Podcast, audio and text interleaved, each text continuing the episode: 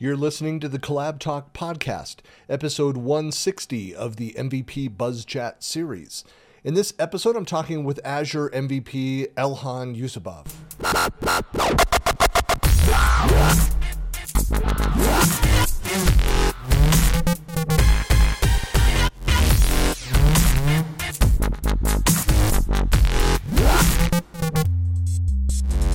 Hey, everybody, this is Christian Buckley with another MVP Buzz Chat. I'm talking today with Elkhan. Hello. Hi, Christian. Nice to meet you. It's uh, it's great having people in other roles. Like too many office apps and services people that I uh, I keep talking to. There's so many of us, so it's great to and, and actually was one of the reasons I started this series was to, to get to know MVPs in other areas. So you are a relatively new Azure MVP. Yeah, that's right. I'm a, a brand new kind of MVP in 2022. It's uh, I'm, and I'm still trying to kind of consume and understand what's going on because there was such a big uh, it was such a big uh, event for me, and uh, we'll, you we'll know, get into that and talk about with the summit that just happened. yeah, For folks that don't know who you are, like who are you, where are you, what do you do? Sure.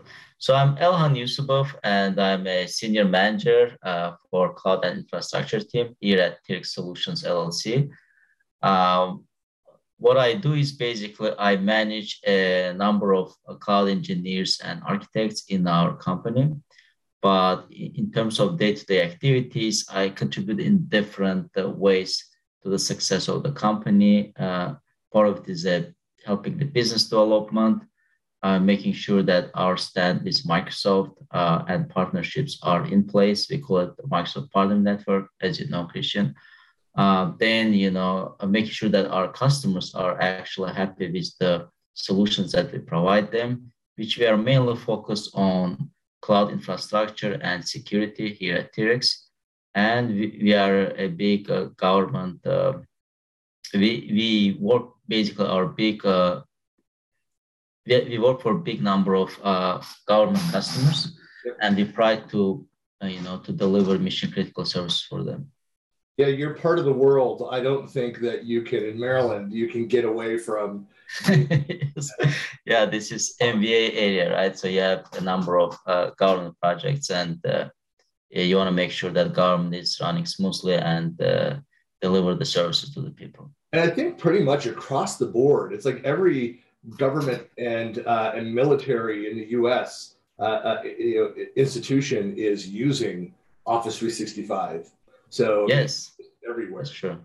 That, that's very true. And uh, and also, I believe the uh, good job that Microsoft did is uh, that from the day one when they started to offer these services to the government agencies, they made sure that security is top notch and plus they segregate from commercial offerings. I think that was a great move on Microsoft's side, and it's and it's brought its you know um, wealth of uh, appreciation from the government and plus you know uh, microsoft is even before moving to the cloud and having this microsoft azure they were very well strong um, position for enterprise type of works and that's um, and i'm not going to talk about active directory and you know microsoft azure active directory uh, but they are the products which are uh, on top of the class if you look at you know from that perspective Well, why don't you tell tell me about your path to becoming an MVP? So, uh, you Yeah. know, like, what was that journey like for you?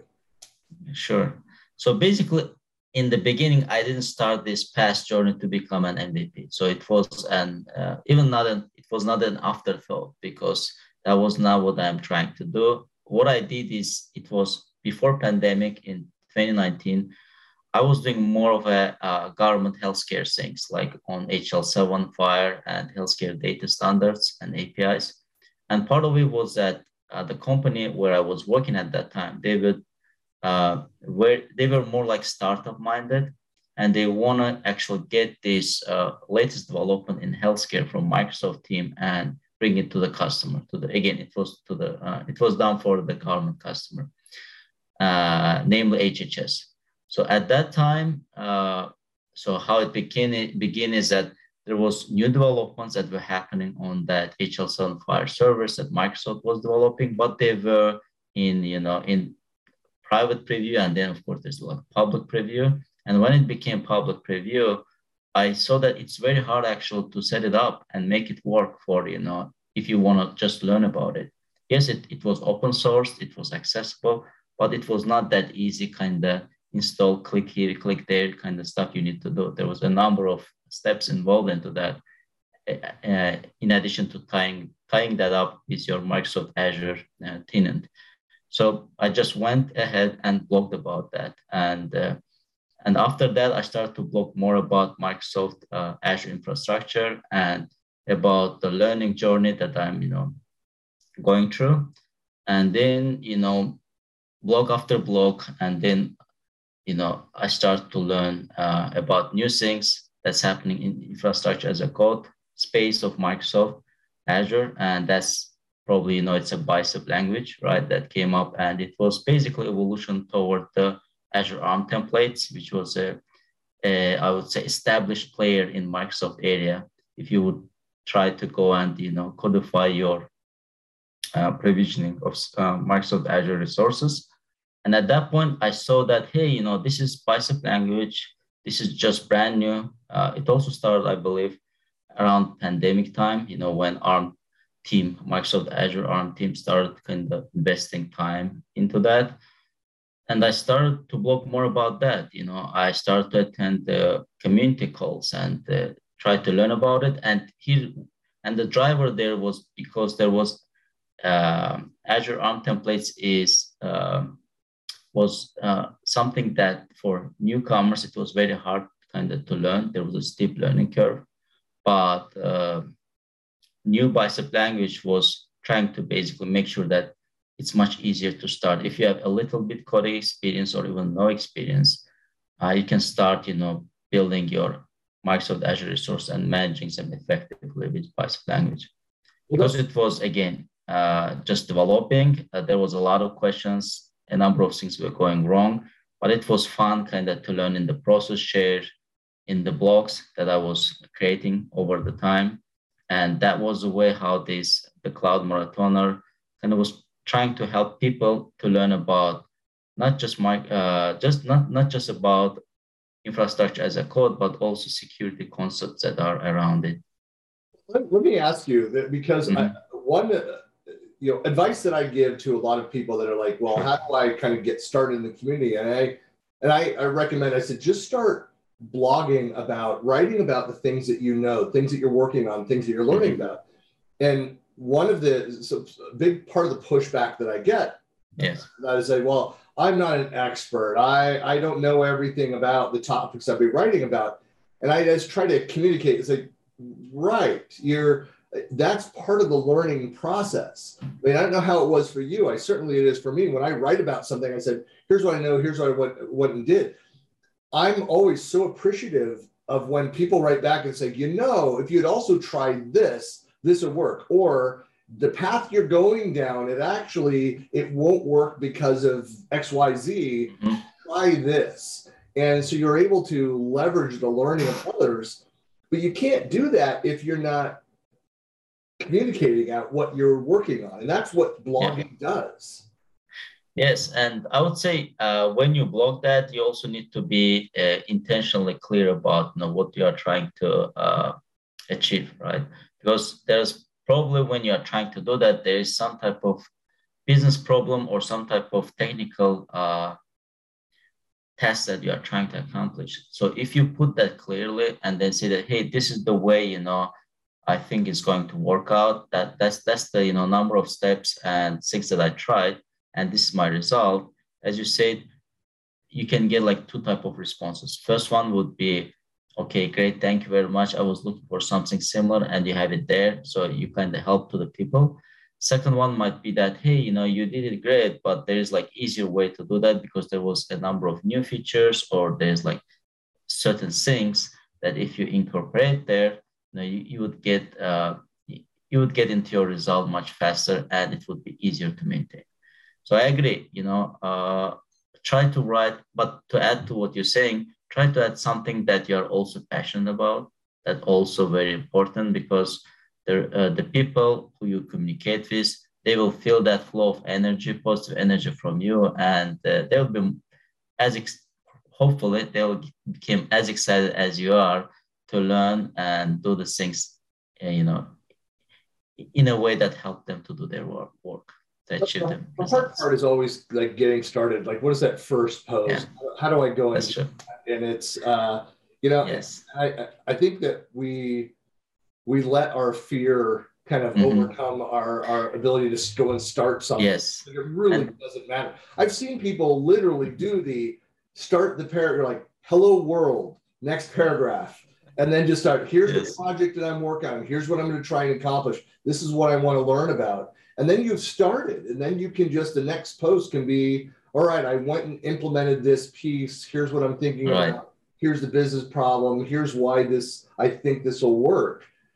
And, and, and and just to add to that, right? Don't be afraid to fail. I mean, that's the whole purpose. And I would tell you another thing, you know, part of the blogging uh, where you can get a good traction with uh, people and uh, the community that you are working with is you have to share your failures as well. I did that as well. You know, there were a number of things when, especially when the product is still in beta, you know, you there would be a lot of gotchas. But in addition to that gotchas, because you have been in this field for many years, you, you, you may have some workarounds, you know, okay, what needs to be done in order to make it work. And a simple example to that might be that, hey, there was a new version that was just released and it's still in beta or alpha, whatever you call it. And when somebody is using certain, uh, when somebody installed that new uh, update, certain things may not work as intended. At that point, what to do, right? So experienced person would say, okay, that's a normal thing you know just go uninstall that and you know install the previous version that you are sure that it's working and then everything is going to work fine so there's you know wait out but for for for the person who never did that or didn't experience that previously they would be in kind of uh, shock saying that hey you know i thought this is a new update it's going to work better but now i'm stuck i can't do the previous things so long story short sharing the failures and plus your resolution, how you uh, how your workaround actually made it work, actually is as much important as the happy path that you are trying to describe in your blogs. Exactly. So what? Um, so, so we just had the MVP summit behind us, and that's yes. one thing I had to say is that I, I don't know how much you were able to participate in, but it's uh, it's so difficult to participate in something that can be so valuable, but in this pure online version, it in the best part, uh, the best, uh, uh, you know, part of the MVP, the rewards of being an MVP mm-hmm. is the annual on Microsoft campus, you know, event, the the MVP summit, where you're able to build new relationships and meet the product team members, the feature owners, you know, face to face and have discussions and go out to dinners and lunches and, yeah. and build friendships and build connections there. And, and it just can't be done in a purely virtual way. And even if we next year we're in a hybrid way. Anyway, with all of that that just happened, yeah. um, how do you keep up? Like, how do you stay on top of all of the changes and what's happening? Yeah, that, that's a great question. I believe that's kind of a valid question for any professional in our field who are doing IT, right? You need to be uh, up to date, you need to track the change. And I would say the easiest way, not easiest, but one way that I experienced is you need to follow the community and be part of the things that going on there. That will make it easier. Because if you are part of the community, you would know, you know, what are the people working on what are their struggles and what they tried uh, in terms of you know new features or new products and it worked or doesn't work. Uh, in my case for example to keep up to date with um, infrastructure as a code and uh, kind of azure um, uh, that in addition to that like security part of it meaning that the policy as code and stuff like that that's also very big interest to me and uh, even be- before becoming an MVP, I went and reached out to the people who are blogging about that, who are basically sharing information online and plus on the GitHub. And I made a number of friends, you know, just out of communicating with them, kind of working their GitHub uh, repo and just contributing there is what I know. Even though I know a little, let's in comparison what they do, but there's always opportunity to get you know this communication going on so what i would say is that don't be afraid just to say hi i'm here and i need a help because this community thing especially the mvps cloud community and overall i would say it community it's uh, very helpful. There are a number of people who are actually willing to lend their hand and help you. And that's especially valuable when you're just trying to learn something that you don't know and but you know that it's you know important to learn. So just making that baby steps toward and saying hi and explaining, you know, what your issues are and what you are trying to learn, or just if you are interested, just follow up certain people, be open in conversation, you know, interact with them on a Twitter, on a LinkedIn. I think the social media actually was a is a big uh, big blessing in terms of for people to communicate uh, when they have any issues uh, in, terms of like technical issues and stuff like that, because there's a you know a very good chance that you'll get help and you'll build friendships and networks that will help you along the way. I think that the only caveat that I would add to that is mm-hmm. be sensitive that if you're um, don't look at it as the tap into the community as free consulting. Like yeah, you're yes. looking for help, you're trying to solve problems. Right you're you're building relationships you're asking questions mm-hmm. that's all great but when you start laying out what is like a you know three day to three week consulting opportunity yes. don't be surprised if the response right. is you know hey look here's my hourly rate or here's right. you know here's the process for that um, but and then also i would say that back to the earlier point point about starting mm-hmm. um, to blog and and to share yes. the projects you know, if, if that seems like a big step, then a smaller step is certainly to reach out to people like like Elkhan and like, hey, I've got this question. Like, what does this mean? What's the differences between this? What should I be thinking about? Yeah, and start establish the relationships that way, which will help as you have those those conversations will kind of build up your confidence to then go and start sharing the projects that you're working on. Yes, and another thing, Christian, I would add that for the community of uh, technical things that you are interested in, there's always some means of forums or discussions. Uh, for example, for GitHub Bicep, they have discussions place right there on the GitHub of the Azure Bicep, where people just put you know questions there in terms of what they're trying to do and it doesn't work, or they try something but it didn't work. So at, just to come back to what you commented there, right? And it might be your daily job that you're trying to do something you need to show there what you tried and what what didn't work for you and then try to ask for that piece of advice saying that what i did wrong here right so you need to do uh, because once you start doing that uh, then you know you can get the right direction and then you can dig toward the right solution that will help for you yeah exactly and, and you brought up a great point too is that there's a lot of different communities out there I mean, obviously GitHub for a lot of this, and there's a lot of activity that's happening around the patterns and practices teams. Mm-hmm. Uh, there's there's conversations. There are there's a lot of community activity happening on the Microsoft Tech Community site. Um, there are tons of Facebook groups and LinkedIn communities yes. around these different topics, and so you need to go and find out where those conversations are happening, and then embed yourself within those communities and participate. Yes. I would say that might be the, the first easiest thing you can do if you want to, you know, get engaged and then working our list will, backwards. Yeah, it will communities, then talk to people, yes, then start blogging. Right. Yes, yes. Because you need uh, uh, the, the first thing that you need to do actually, even for your professional growth, is you need to be engaged.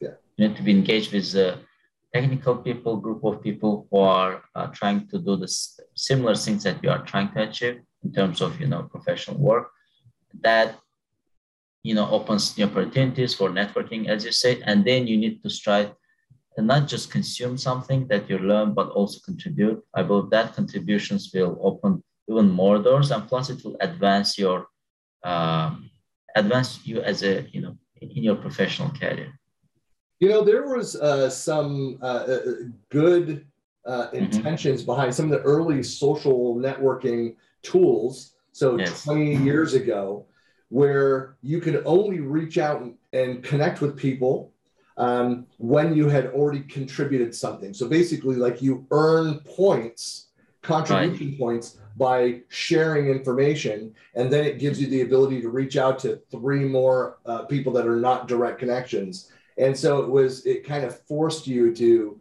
give the whole contribute and solve problems and while that yeah. model is largely kind of fallen off i mean there's something to be said about that. I think people i mean i generally i look in if somebody reaches out to me the first thing i'm like who is this person? Is this mm-hmm. legitimate? Is this a vendor that's just trying sure. to sell me you know, user lists or or India-based development services, which nothing against those teams. I like leverage a lot of India-based engineering teams over my right. career, but I don't need the the three or four uh, you know LinkedIn connection requests a day that I receive.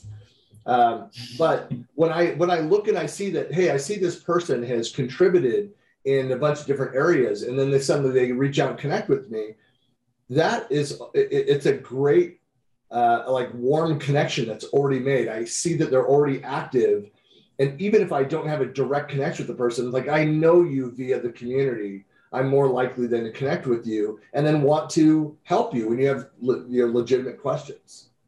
Yes, and just to add what you mentioned, right, uh, especially for the people who are uh, trying to get connected. Um, when you even send like this connection on the LinkedIn, try to put there a message, you know, uh, what your intention, Always. a little bit about, you don't have to put there, you know, uh, you know, tons of information about sales. No, you just need to say who you are, you know, what you're interested in, uh, what's your purpose of connecting. Yeah. And that actually makes the other person kind of uh, interested to look at your profile and get connected. On, as you said, like on, on my case, I usually accept everyone, uh, but uh, I also looked at their profile. You know, are, are they uh, sharing relevant things that you know, uh, so that you know, when we get connected, we are going to be helpful to each other. Right. That's always important. There, I I, I always uh, recommend adding a note, unless it's obvious, yeah. unless there's yes. you know, a coworker that uh, right. just joined in, obvious, a new employee in the company. That's really easy. I don't attach a note for that. Okay. I, I, you know, when I get connections that don't have a note attached to it, I'll very quickly look at the profile. If they're in the community, accept. If they're in a role that's clearly something that is, you know, within my field, or if there's SharePoint or Microsoft 365, like over on my side, I think something that's Office apps yes. services related, they're in. But if I can't make a connection and there's no note, uh, it, it, I'll then the last tier, I'll look at who are they already connected to, like our yes. shared connections. And if there are not strong shared connections, I will not accept that. Yeah. And there's a reason why. There could be a valid reason why, but that's yeah. why you need to attach a note. Say, hey, here's why I'm reaching out to you. don't Totally. Well, Elkhan, really appreciate you taking the time to uh, get to know you today. For folks that want to find out more about you and reach you, what are the best ways to contact you? Sure. Uh, I would encourage them to come and visit my blog called thecloudmarathoner.com. That's uh, everything you need to learn, mostly about uh, Microsoft infrastructure as a code, bicep language, and security things that's happening. Uh, in addition to that, I would welcome them to get connected with me on Twitter and LinkedIn. Just type my name, you will be able to find them, and uh, you know, and please share, you know, what you are working on I would be happy to know more about you and plus, uh, you know, share about my work and uh, make sure that we get connected and uh, we can see helpful results out of our connection. Well, awesome. And of course, for those that are following along, you can find his contact information in the Buckley Planet blog, as well as on, on my YouTube page, as well as in the podcast. So Oh, I really, really appreciate it. Oh, and before the end, Christian, I want to say thank you for you because you have been doing in this community great work by connecting the MVP, by connecting these MVPs and trying to make this, uh, you know, YouTube uh, series of interviews. I think that's very helpful for the people kind of to learn not just about myself, but overall about other MVPs in the area and kind of get clues about that what it is, and plus if they are interested in that, how they can get started. So I think they are doing great contributions, and thank you for keeping up this work. Well, I appreciate it. I, I enjoy doing these, and that is the, exactly the reason why I do the, the series and to get that cross pollination across yes. areas as well. But well, Elkhan, really have a great rest of your day, and uh, we'll we'll connect with you soon, and hopefully next year see you at the uh, the next MVP summit. Yeah, I hope to meet you in person as well on our next MVP Summit. Thank you.